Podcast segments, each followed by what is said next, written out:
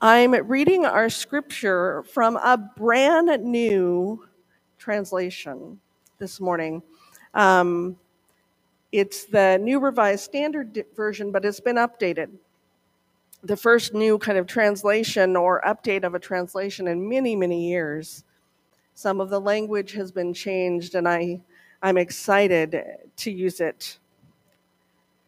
So I'm reading from Mark chapter 8, verses 27 to 38. Hear these words this morning. Jesus went out with his disciples to the villages of Caesarea Philippi. And on the way, he asked his disciples, Who do people say that I am? And they answered him, John the Baptist, and others, Elijah, and still others, one of the prophets. He asked them, But who do you say that I am? Peter answered him, You are the Messiah. And he sternly ordered them not to tell anyone about him. Then he began to teach them that the Son of Man must undergo great suffering and be rejected by the elders, the chief priests, and the scribes, and to be killed, and after three days rise again. He said all this quite openly. And Peter took him aside and began to rebuke him. But turning and looking at his disciples, he rebuked Peter and said, Get behind me, Satan, for you are setting your mind not on divine things, but on human things. He called the crowd with his disciples and said to them, If any wish to come after me, let them deny themselves and take up their cross and follow me. For those who want to save their life will lose it, and those who lose their life for my sake and for the sake of the gospel will save it. For what will it profit them to gain the whole world and forfeit their life? Indeed, what can they give in return for their life? Those who are ashamed of me and of my words in this adulterous and sinful generation, of them, the Son of Man will also be ashamed when he comes into the glory of his Father with the holy angels. May God grant us understanding of these words today, these words that might be a little puzzling to us. Before I, I jump into my sermon, I want to point out that this is kind of the midpoint in Mark's gospel. The mood changes before this place, Jesus is a person of action who is moving from village to village, proclaiming a new life, liberating those who are bound by evil or by circumstance, healing the sick, feeding the hungry, and calming storms. This is a man of action. Now, at this point, Mark begins pointing toward Jesus' death, burial, and resurrection. This is the place in Mark. As we begin to look at this, you know, I, I, I want to, to say that, um, you know, it's almost like Jesus asked his disciples, Hey guys, I'm just wondering, what are people saying about who I am? What do other people think about who I am? And it, it just kind of makes me wonder. Um, can you put up the the first slide with my sermon, the one with Snoopy. I found this today, um, this morning. I I woke up real early. And it says, I hear you're writing a book on theology. And Charlie Brown says, I I hope you have a good title. And and Snoopy says, I have the perfect title. Has it ever occurred to you that you might be wrong? And I looked at that this morning and I and I was once again reminded that we are required to be humble that we might not have all the answers. So what I'm sharing with you today is kind of my ponderings on this passage.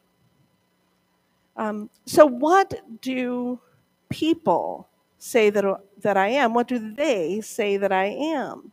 Go ahead and move forward. This is a relatively easy question. The disciples report on the buzz that they hear,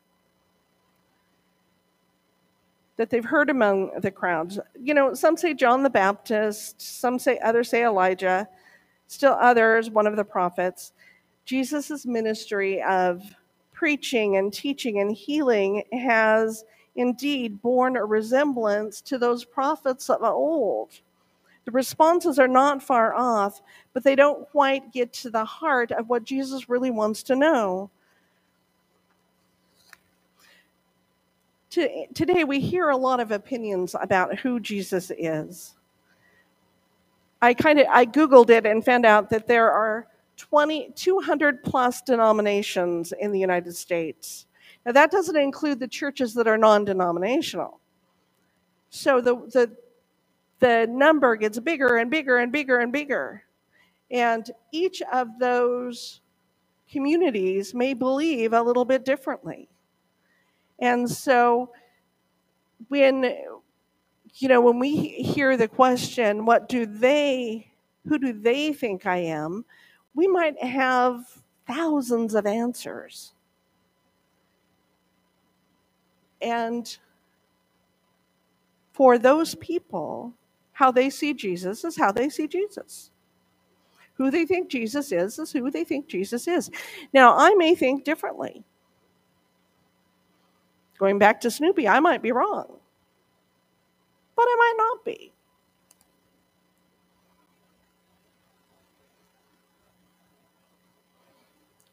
So, if we were to ask right here, right now, who do they think Jesus is today, we would have many, many, many, many, many, many, many, I can't take that line and go out and out, many different answers. Here's the thing I spent much of the last two days attending a conference called the Kirkpatrick Conference. It's a the Christian Church Disciples of Christ. It's it was kind of looking at our history around racism and reconciliation.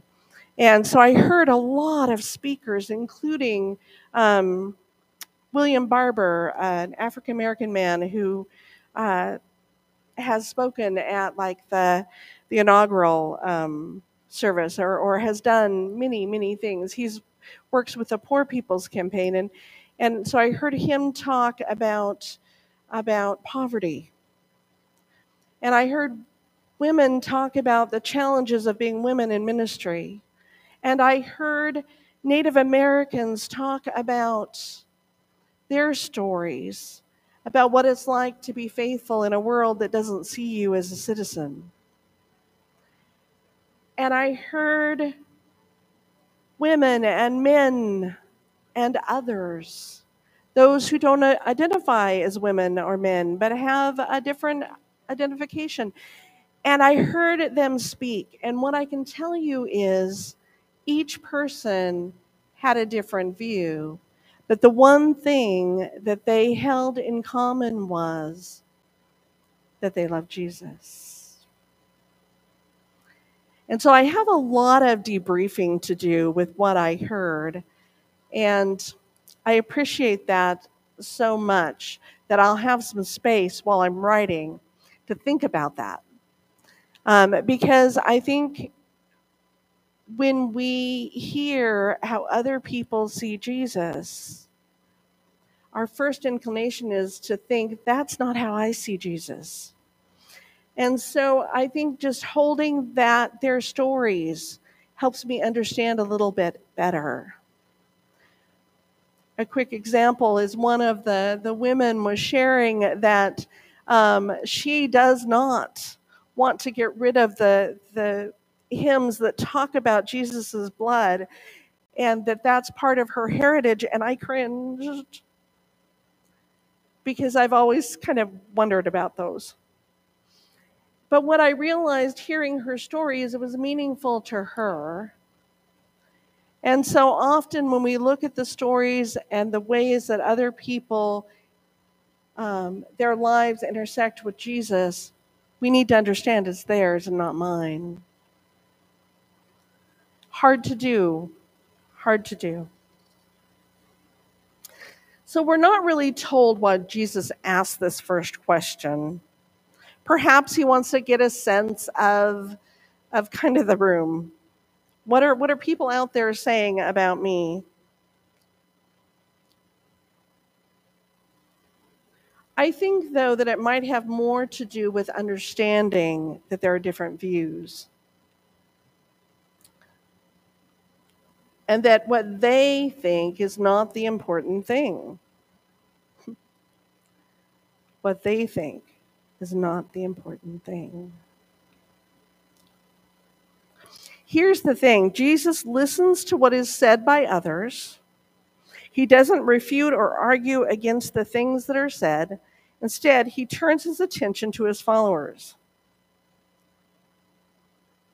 He doesn't say that they are wrong. He just hears what is being said and then he moves the conversation to a more intimate level. My guess would be that this is the most important question and there it is. Who do, move one more. Who do?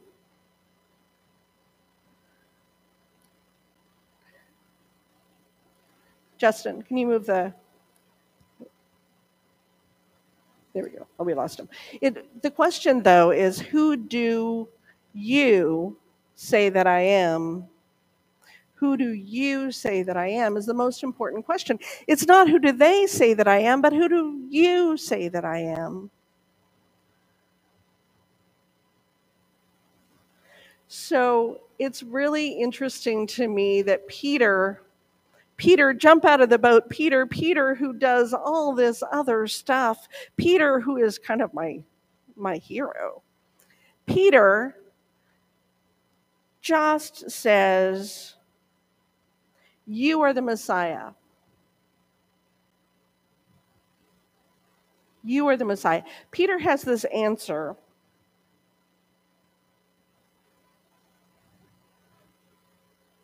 So, the Messiah. And actually, when he says you are the Messiah, it's not a real logical answer because Jesus has never, up to this point, claimed that he is the Messiah. And the title Messiah, rather in Hebrew, or Christ in Greek is associated with the Jewish tradition with an anointed king, a royal figure from the line of David, expected to come and free Israel from their Gentile oppressors. That is what they were expecting the, the Messiah to be. It was to purify the people, restore Israel into their glory. We'll talk about more about that difference between the Messiah that they were expecting and the person that comes when we talk about that on Palm Sunday, so stay tuned. But nothing Jesus has ever said has indicated, at least in Mark's gospel, that he is the Messiah or the one. It's later that we hear about him being the one. Um, and in all that he's done up to this point, he hasn't shown any inclination to oppose the Romans. He hasn't been in battle for them. He hasn't led a, a, a group of people to, to oppose them. That's not what he's been doing.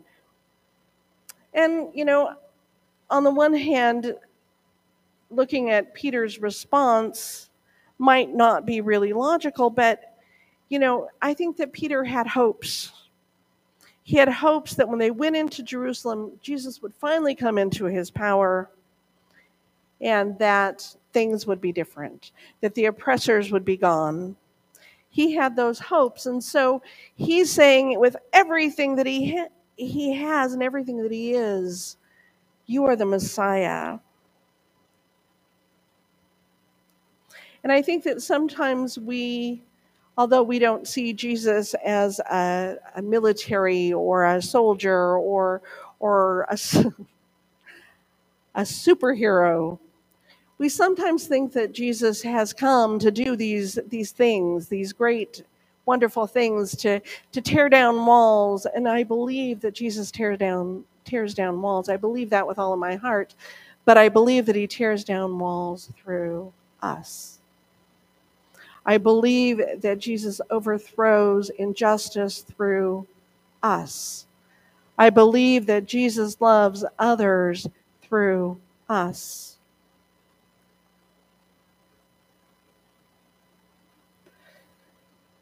So in Matthew's gospel, in the same story, when when Peter says, You are the Messiah, um, Jesus responds that with that famous, You are the rock. On this rock I will build my church. But Mark doesn't go there. Um, Mark goes right into this thing where where he's talking about get behind me, Satan.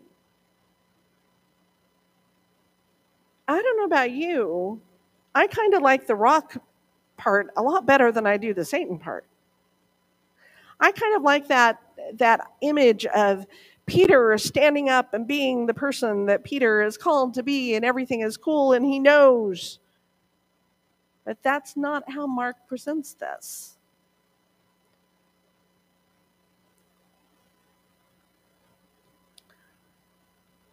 I think that Mark has presents the idea that Jesus teaches things like the first become last and love your neighbor as yourself. And those kinds of things that it's that the whole idea of get behind me don't talk about me in those terms has to do with the fact that Jesus presents Jesus' ministry in a different way. I think that Jesus is not there to bash somebody over the head. Jesus is there to what? Love. Love.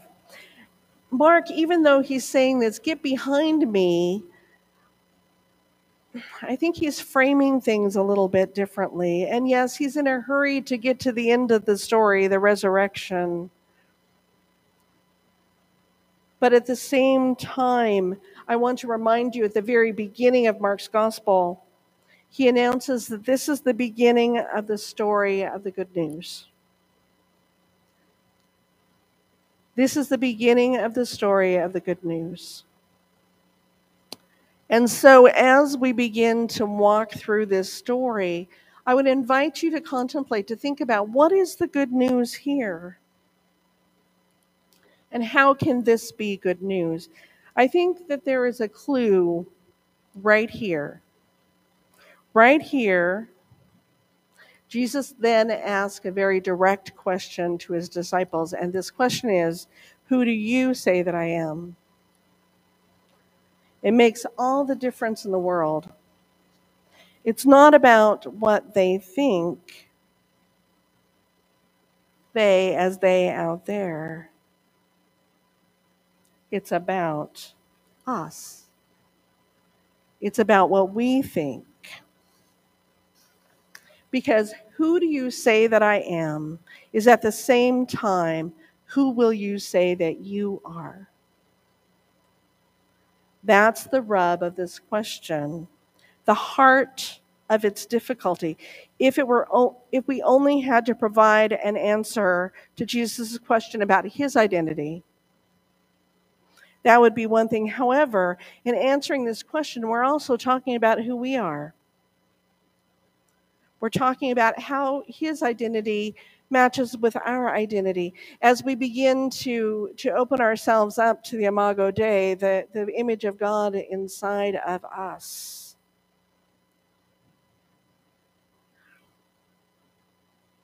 Immediately before, before this scripture that we've read today is this story about Jesus healing a blind man. And this blind man, you know, Jesus does the whole spit on eyes thing that kind of grosses us out, but he does that, and then the man opens his eyes and he sees things really blurrily. You know, he says they're, they're like trees walking. I see people, but they're like trees walking. So Jesus goes back and does it again. And then he opens his eyes and he sees clearly. So this story has happened, and then the disciples are invited to see clearly.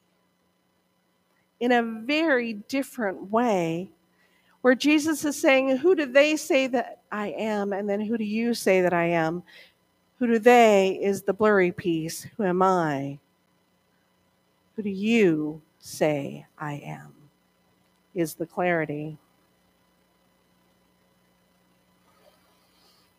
If I ask you the question, Who do you say that you are? Who are you? You'd answer it in a whole lot of different ways. You might answer it in talking about the roles that you play each day, the, the, the hats that you wear, so to speak. If you ask me, Who are you, Sherry? I might say, I'm David's wife. I might say, I'm Anthony, Josh, Nathan, and Sarah's mom. I might say, I'm grandma to Bella, Hudson, Lily, Lucy, and Dakota. I might say those things.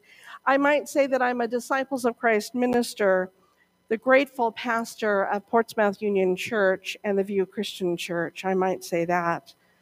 I might say I'm a friend, a sister, an aunt, a daughter. I'm a mom to an energetic ball of fur named Penny Pup. I'm a student, I'm a teacher, a lover of God's people.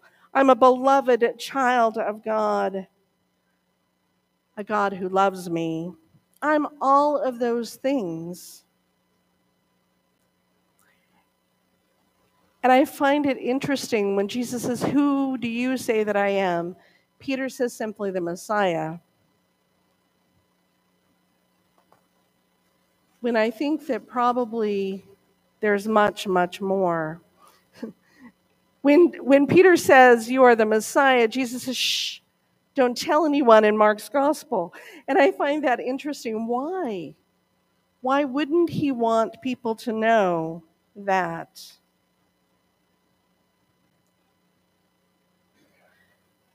But because Jesus switches this, flips the script to looking directly at Peter, he calls himself the Son of, of Man, or one translation says, um, the human one. The Messiah was a king, and Jesus is the Son of Man, or the human one. And those are two very different things.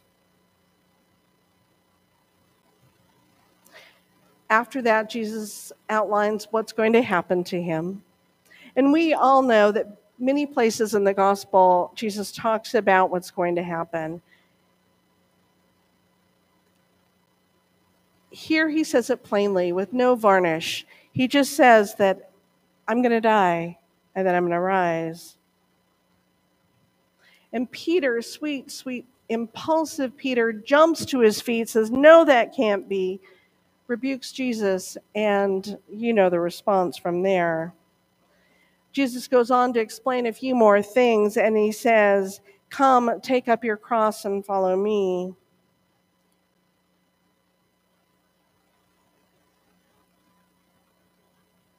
We don't have literal crosses in our world today at least not right here, right now. But we have a lot of things in our world that hurt others.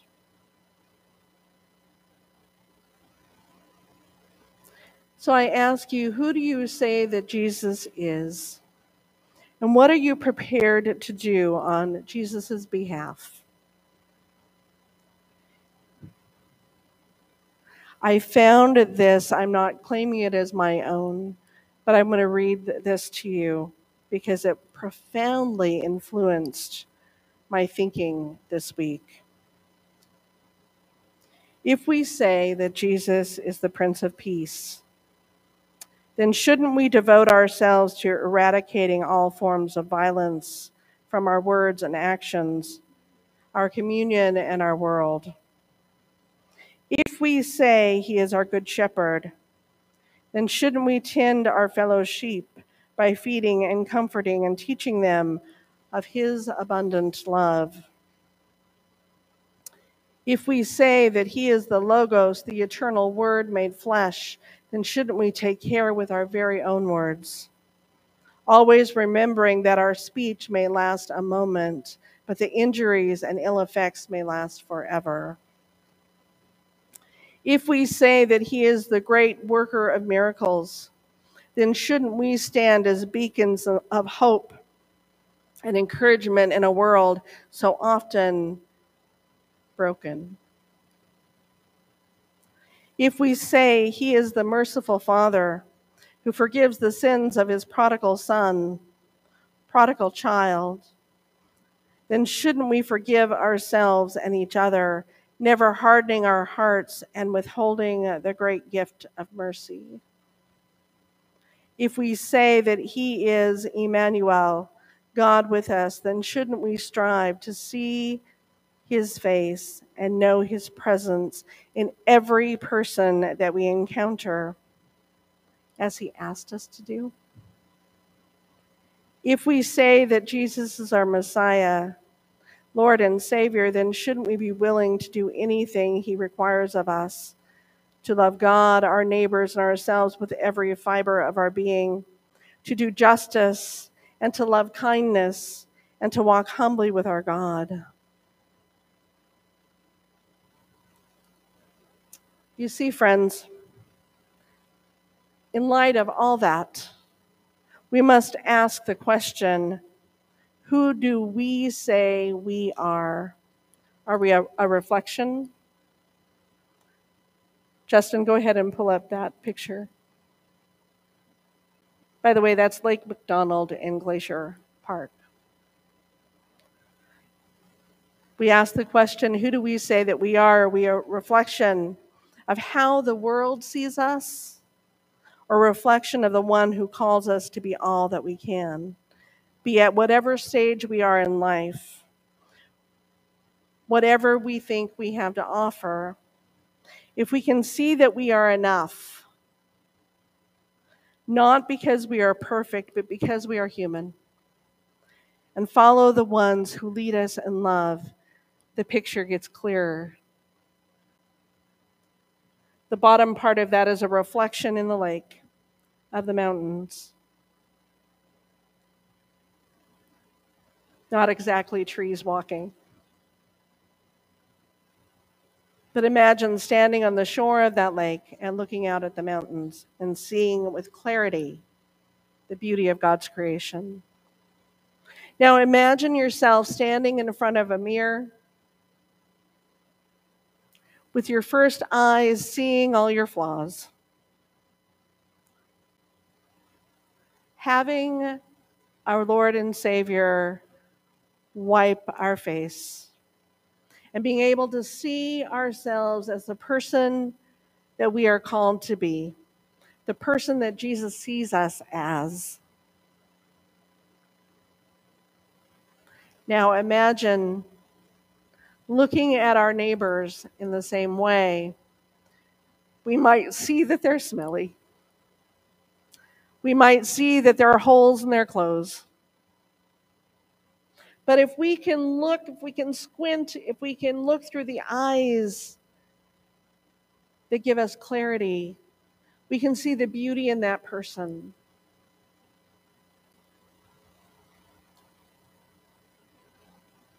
Oh God, may we always see ourselves through the eyes of love so that we can see them through the very same eyes. Amen. May God grant us clarity of vision this day, now and forever. Amen.